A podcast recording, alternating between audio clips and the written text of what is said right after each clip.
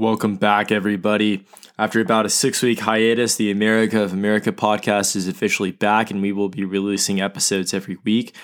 This week, we're going to celebrate our return by talking about one of the most interesting and recent controversies to hit the state of Oklahoma, and that is the moving of the Oklahoma City Thunder, who were originally the Seattle Supersonics, from Seattle to Oklahoma City. This story is quite the saga in and of itself before we obviously get to uh, those dream runs of seasons that the Oklahoma City Thunder had in their early years and hope to have in the future.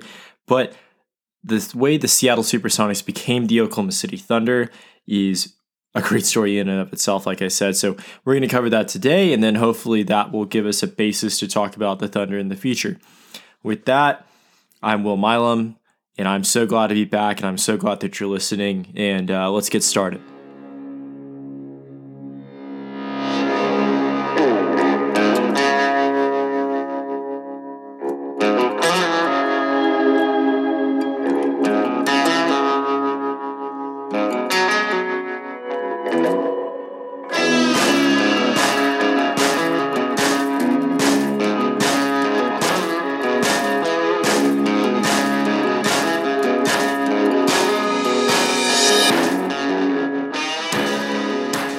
Again, good morning, everybody. Uh, this episode is going to be coming out the Tuesday after Labor Day, so I hope everybody's had a wonderful Labor Day weekend. I hope everybody's excited to have another short week. College football is back. The NFL is going to be back on Sunday, so I'm really excited for that. So I hope we're all looking forward to this, uh, hopefully, fabulous fall. When I left you guys last, uh, I was preparing to take the bar exam, and I came out with an episode about Father Stanley Rother. And right after that episode was published, uh, and it was published very hastily, if you could tell by the maybe some of the quality of the audio, I had to do that uh, at the SMU Law Library, which sadly and hopefully I never actually have to go back into there to study ever again. But right after publishing that episode, I took the bar exam, which was obviously a very exhausting two days, and I thereafter immediately uh, hopped on a flight to Seattle to go see a friend of mine for uh, to go attend a friend of mine's wedding. And then I hopped on another flight to go to Madrid to spend uh, a couple of weeks traipsing around Western Europe, which was tons of fun, very adventurous. Uh, I have a lot of good stories. Obviously, none of them relate to the history and culture of Oklahoma, so I can't talk about them here. But uh, it's it's been an eventful month. But while I was in Seattle, um, for that wedding, uh, it occurred to me that obviously Seattle is the predecessor city for the Oklahoma City Thunder, who for many, many, many years and won championship were the Seattle Supersonics. And uh, if you know anything about the relationship between Seattle and Oklahoma City in basketball, it's very, very contentious. Um, I thought about wearing some Oklahoma City Thunder gear while I was in Seattle as uh, to make my friends laugh, and I decided that maybe I didn't want to insult uh, my my guest city, and I did not want to get into a fist fight. So I uh, ne- I decided against it, but I did take the time to uh, I did take the time to do some research that I could on the ground about that move.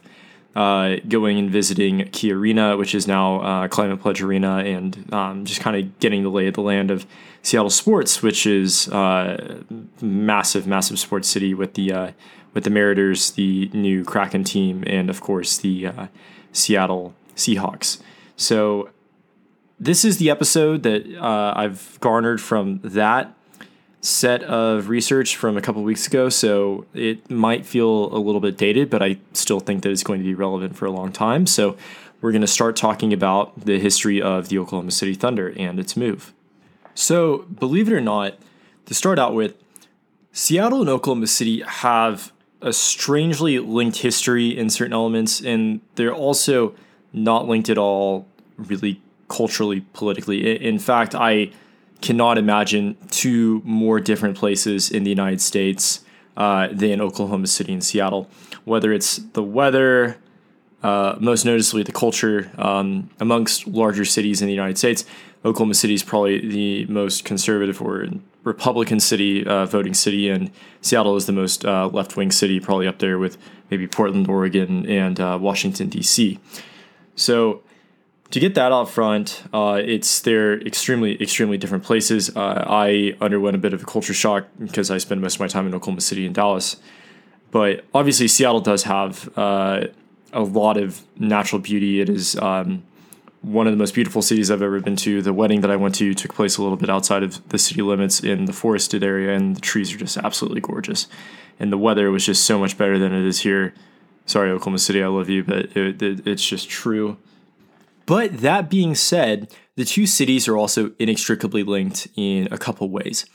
Uh, the first has to do with the basketball teams, but it also goes back many, many years. And this was a subject that I think was best handled by Sam Anderson's book Boomtown, which is uh, the recent uh, chronicle of the history of Oklahoma City, specifically the Oklahoma City Thunder, uh, written by the New York Times sports writer Sam Anderson, which is excellent, excellent book. If you haven't read it, I highly recommend it. And Sam Anderson focuses on a series of events in Oklahoma City called Operation Bongo, which occurred in 1964, which the goal was to test sonic booms on a population of American cities uh, in anticipation for supersonic air travel. So, Oklahoma City and its boosters uh, volunteered the people of Oklahoma City to be the guinea pigs for having sonic booms come over the city every day for extended periods of times. Uh, if you're a longtime listener to the podcast and you remember me talking about uh, the Murrah building bombing, my mother, uh, who lived in Oklahoma City at the time, immediately assumed that the Murrah building bombing was a sonic boom because sonic booms are ingrained in the minds of those older Oklahomans who can remember 1964. Far across the country, uh, in Seattle, Seattle was beginning negotiations to get a professional basketball team. And what did they name that professional basketball team in 1967?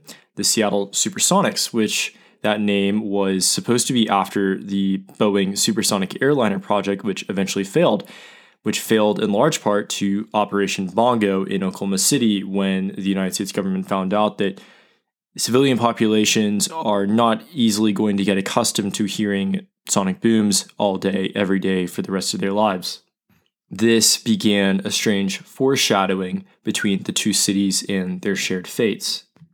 Oklahoma City and Seattle would come together again uh, several years later in the 1980s when a small bank in Oklahoma City called Penn Square Bank would overextend itself on oil and gas loans and uh, bankrupt itself and almost pulled down the Seattle First National Bank, which was only bailed out by Bank of America from California. This event, the oil bust in the early 1980s in Oklahoma City, is also one of the major major turning points in the city's history and really the history of Oklahoma, and was probably best chronicled in Mark Singer's Funny Money, which is also another book I really recommend you read. That story will be chronicled definitely on this podcast at a later time because it probably deserves multiple episodes. But just know that one of the banks that we almost took down by us, I mean Oklahoma, was the major bank in Seattle. So again, something happens in Oklahoma and it creates bad things in Seattle. This is going to be a running theme. Then, fast forward all the way to 2001. In 2001, the city of Seattle's basketball team, the Seattle Supersonics, is purchased by Howard Schultz, the CEO of Starbucks Coffee, at this point, and probably still Seattle's largest export, and also one of the United States' largest exports around the world, along with McDonald's and uh, quote unquote spreading democracy. Schultz had plans to take his coffee prowess and turn that brilliant business mind to professional basketball. And the Seattle Supersonics really, really needed that. Uh, the team, though much loved by the city of Seattle, had certain economic problems. The first being that Key Arena, the home of the Seattle Supersonics, was small, wildly small. Small in both capacity for seating and small in both square footage for sales, meaning your concession stands, your merchandising. There wasn't a lot of space to sit and there wasn't a lot of space to buy. And that makes it very difficult to make a profit as a team owner if you have to sell out every game to break even. At this point, Key Arena had a little bit over 17,000 seats, which means that you would have to sell out basically every game to be profitable, which the Supersonics were not doing. So Schultz went to the local and state governments and asked for about $220, $227 million of renovations and expansion of Key Arena to make the Seattle Supersonics profitable.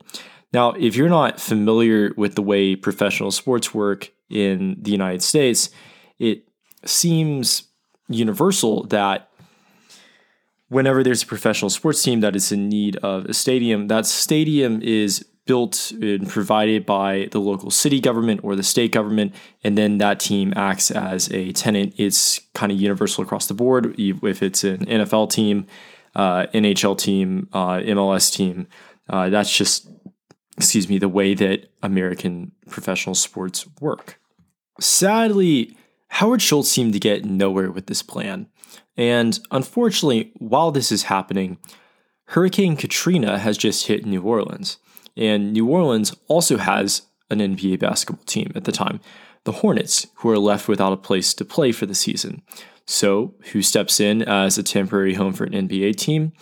Oklahoma City, who now have a brand new arena to use for an, an, NBA team thanks to the MAPS projects, which was a series of state and local taxes, excuse me, city taxes, which were used to improve certain infrastructure qualities of Oklahoma City to make it more attractive to businesses and make it more convenient for citizens to live in. This was a longer term plan that Oklahoma City had been implementing since the 90s. The goal originally was to get an NHL team. Uh, the NHL being the National Hockey League, the professional hockey league in the United States and Canada, was seen as the easiest of the major sports to get a franchise in. So, a market like Oklahoma City, which is admittedly a much smaller market compared to other major American ci- excuse me, major American cities, could support a hockey team, whereas they could maybe not support an NBA team. This was I guess made sense at the time, but also weird because Oklahoma is a very hot place generally. Um, we have brutal winters a lot of the time, but we're generally a warmer, humid place. Hockey is not necessarily a major sport here. If you're an Oklahoma hockey fan, uh, please forgive me. I, I'm speaking totally just anecdotally here. And but needless to say, we never got that NHL team. We at one time got the Blazers, who were a minor league hockey team, who actually had a quite a uh, strong following amongst certain segments. A couple of my friends are massive Master Blazer fans, and if they're listening to this, please forgive me. I'm not meaning to disparage the Blazers; they will get an episode all their own. But uh, the Ford Center, which was the arena built in downtown Oklahoma City, did not get its major league professional tenant, which of course meant that when Hurricane Katrina hit, there was this brand new, though not state of the art, arena that the Hornets could move their team to for a year and a half while New Orleans is undergoing its restoration after Katrina. And sure enough, for a year and a half, the New Orleans Hornets became the New Orleans Oklahoma City Hornets, and professional basketball came to Oklahoma City, if for a time. And in retrospect, a shock to no one, Oklahoma City absolutely fell in love with professional basketball, and ticket sales improved, merchandise sales improved, and suddenly Oklahoma City, a place that was seen as a periphery city for possibly getting an NBA expansion team, suddenly became a very likely candidate for an expansion team or a moving team because we now proved that we had the market to support an NBA team. Meanwhile, back in Seattle, Howard Schultz isn't able to get his new arena, nor can he get suitable renovations to make Key Arena profitable. And that's basically the end for Howard Schultz as the owner of the Seattle Supersonics. But we're going to stop right here, and this is going to be a little bit of editorializing, forgive me. Howard Schultz is one of the most powerful businessmen in the world. Even at the time, even now, one of the most powerful businessmen in the world. He's one of the most politically well connected people in the world, and he's definitely one of the most politically well connected people in Seattle that's maybe not involved with Microsoft. He and Michael Bloomberg thought that they could self finance presidential campaigns in 2020. Michael Bloomberg made it so far as to a Democratic debate, but if you remember earlier on in the campaign, Howard Schultz wrote a book and went around doing exploratory committees on running as a centrist, technocratic, liberal, uh, independent, because there's always one of those. Howard Schultz is tremendously powerful, tremendously wealthy, and tremendously well connected, specifically in Seattle. Howard Schultz, if Howard Schultz cannot get a new arena, and if Howard Schultz cannot get the renovations to the arena, who do you, in Seattle, who do you think is going to be able to get those renovations and who do you think is going to be able to get those new arenas built? Well, apparently Howard Schultz thinks that some businessmen from Oklahoma City are going to be able to do what he was not able to do, meaning get those renovations to Key Arena or get that new arena in Seattle to keep the Seattle Supersonics in Seattle. So Howard Schultz sells the Seattle Supersonics and their sister WNBA team, the Seattle Storm, to the Professional Basketball Club LLC, which is a group of Oklahoma City businessmen led by Mr. Clay Bennett. If you're from Oklahoma City or you've spent any time in Oklahoma City, you know who Clay Bennett is. Now, I, along with everybody else, am perfectly on board with the fact that Clay Bennett is a brilliant businessman. I believe that just as much as probably Howard Schultz did. But I'm not sure if I believe, I hope to God Howard Schultz didn't believe this, that Clay Bennett was such a great businessman that he was going to be able to negotiate deals with the city of Seattle that the most well connected, richest guy, one of the richest guys in Seattle, could not get himself. I want to believe it, but I don't. So Howard Schultz sells the Seattle Supersonics to the Professional Basketball Club LLC, who from now on I'm just going to refer to it as Clay Bennett, even though obviously it's a it's a group of investors, with the expectation that for 12 months it will make a good faith effort to either get a renovation to Key Arena or a new arena for the Supersonics in Seattle in order to keep them in Seattle before he would be able to move them to Oklahoma City or any other city where they could be profitable. To his credit, Mr. Bennett goes to the city of Seattle, wants his renovations, in Seattle responds, maybe not directly, but timely, by passing Initiative 91, meaning that it was voted on, meaning that city funds cannot go towards public arenas. So, in the city level, Clay Bennett is now out. There's no way he's going to get that money for that renovation. So, Clay Bennett then goes to the Washington state legislature, the next step up. He comes to the legislature with a plan to build a new arena in Renton, which is a suburb of Seattle where a new arena can be built, which can house uh, enough people to make the Supersonics profitable with enough market, with enough, uh, excuse me, commercial space to maybe sell some more goods, and then everybody can be happy. Uh, the Washington state legislature balks at this as well. So by this point, Bennett has fulfilled his 12 month re- uh, period requirement to seek an acceptable arena in Seattle. Now, Bennett and the Professional Basketball Club announced plans to move the Seattle Supersonics to Oklahoma City and resettle them there. There's only one problem with this plan that this announcement is in late 2007, and the Seattle Supersonics have an agreement with Key Arena to play there until 2010. Bennett then seeks to go through an arbitration process with Key Arena and that arbitration uh, that arbitration request is rejected by the courts in Washington. And at the same time, Steve Ballmer, who's the CEO of Microsoft at this time, uh, offered to finance half of the needed renovations to Key Arena if the city and the state would cover the other half. So now it looks like a last minute ditch effort to keep the Seattle Supersonics in Seattle, where the arena is going to be renovated. So uh, the Professional Basketball Club LLC has to keep the Supersonics in Seattle. There's only one problem with this plan that the city and the state again refuse to meet that half funding requirement. So at this point, the Professional Basketball Club is planning on moving the Supersonics to Oklahoma City for that 2008 season. And the city of Seattle decides to sue the Professional Basketball Club of Oklahoma City.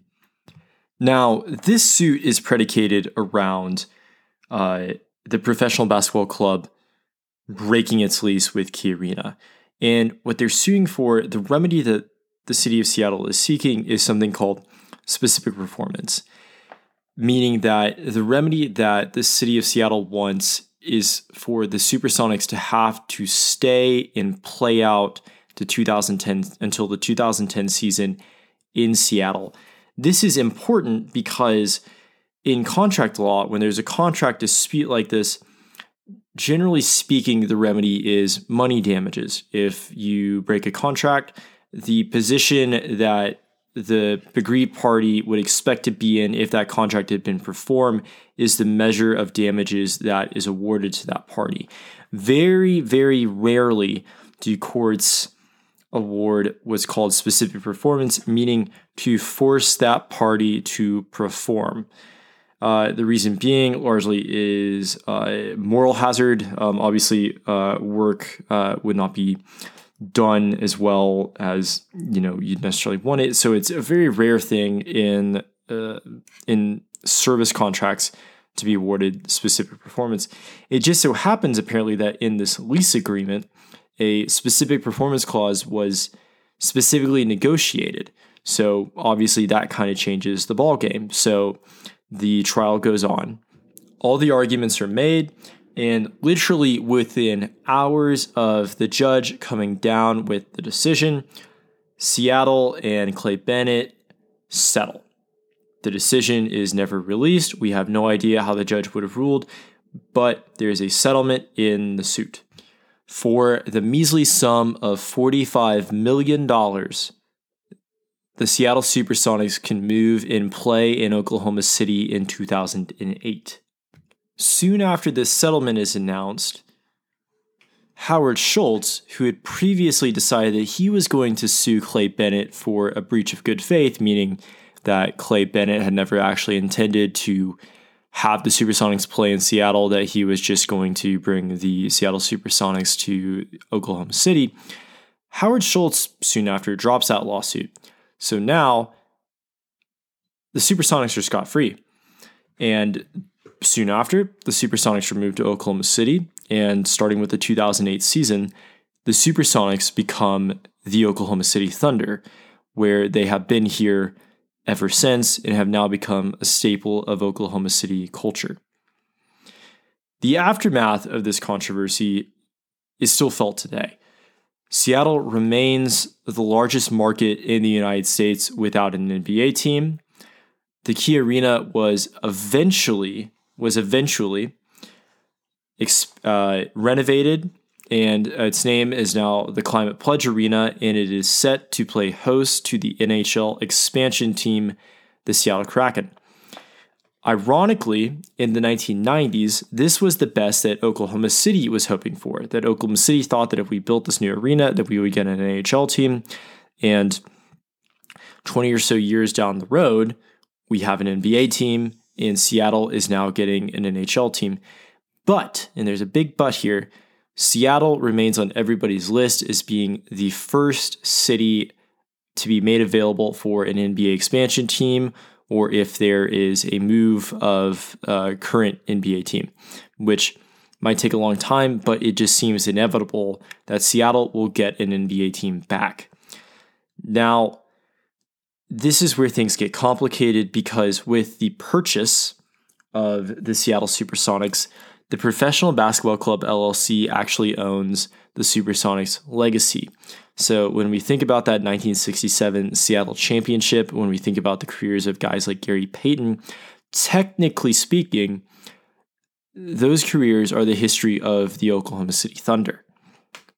But it seems to me, and this is through my own observation that that break when the Seattle Supersonics became the Oklahoma City Thunder that that was a clean break that we consider here the Oklahoma City Oklahoma City Thunder to have been founded in 2008 and that all before 2008 all those glories and all those in those that championship and all those divisional titles belonged to the city of Seattle Gary Payton played for Seattle. The championship was won in Seattle. Seattle owns that championship in the hearts and minds of many Oklahomans. And it is my sincere hope that when Seattle eventually, and I hope and pray, gets another NBA team, that that 1967 championship with the Supersonics can still be claimed by the city of Seattle. And that, my friends, is where we're going to leave off with the controversy of the Seattle Supersonics move to Oklahoma City and becoming the Oklahoma City Thunder. That's where we're going to leave it for today. Obviously, There's a lot more bit of little detail that I didn't want to go into because I'm trying to avoid as much editorializing as I can. Uh, you can go ahead and make up your own conclusions. Um, another resource I really wish I'd had is uh, I think um, the current mayor of Oklahoma City, David Holt, wrote a book where he talked about his perspective, uh, the Oklahoma City perspective. I really, really wish that I could have had an opportunity to read that before I uh, came up with this episode. I wasn't able to do that. Most of my sources were probably from a pro Seattle side, so I feel like maybe I didn't give Oklahoma City uh, a fair enough shake at things. So I'm going to go read uh, Mayor Holt's take. Um, and if it's something that blows my mind and uh, changes my perspective, I want to come out with uh, subsequent episodes so I can uh, clear up the record a little bit. But with that, um, I'm back here at home in Oklahoma City. I'm so glad to be back. Uh, I'm so glad to be back podcasting. Uh, we should be able to be podcasting on a regular basis uh, for the foreseeable future. So um, I'm so glad that if you're tuning into this episode, that you've come back and started listening to us. I know it's difficult to come back after a hiatus from doing something sometimes, but I'm so glad you're here. Please tell your friends about the America of America podcast. Please continue to subscribe and review and like uh, all of our episodes. And uh, as I always say, I'm available at chautauqua review at gmail.com through email. That's, I believe, C H A U T A U Q U A review at gmail. If you need the spelling, and the spelling should be in the show notes. And with that, I'm Will Milam. This is the America of America podcast, and I'll see you next week. Thanks for listening.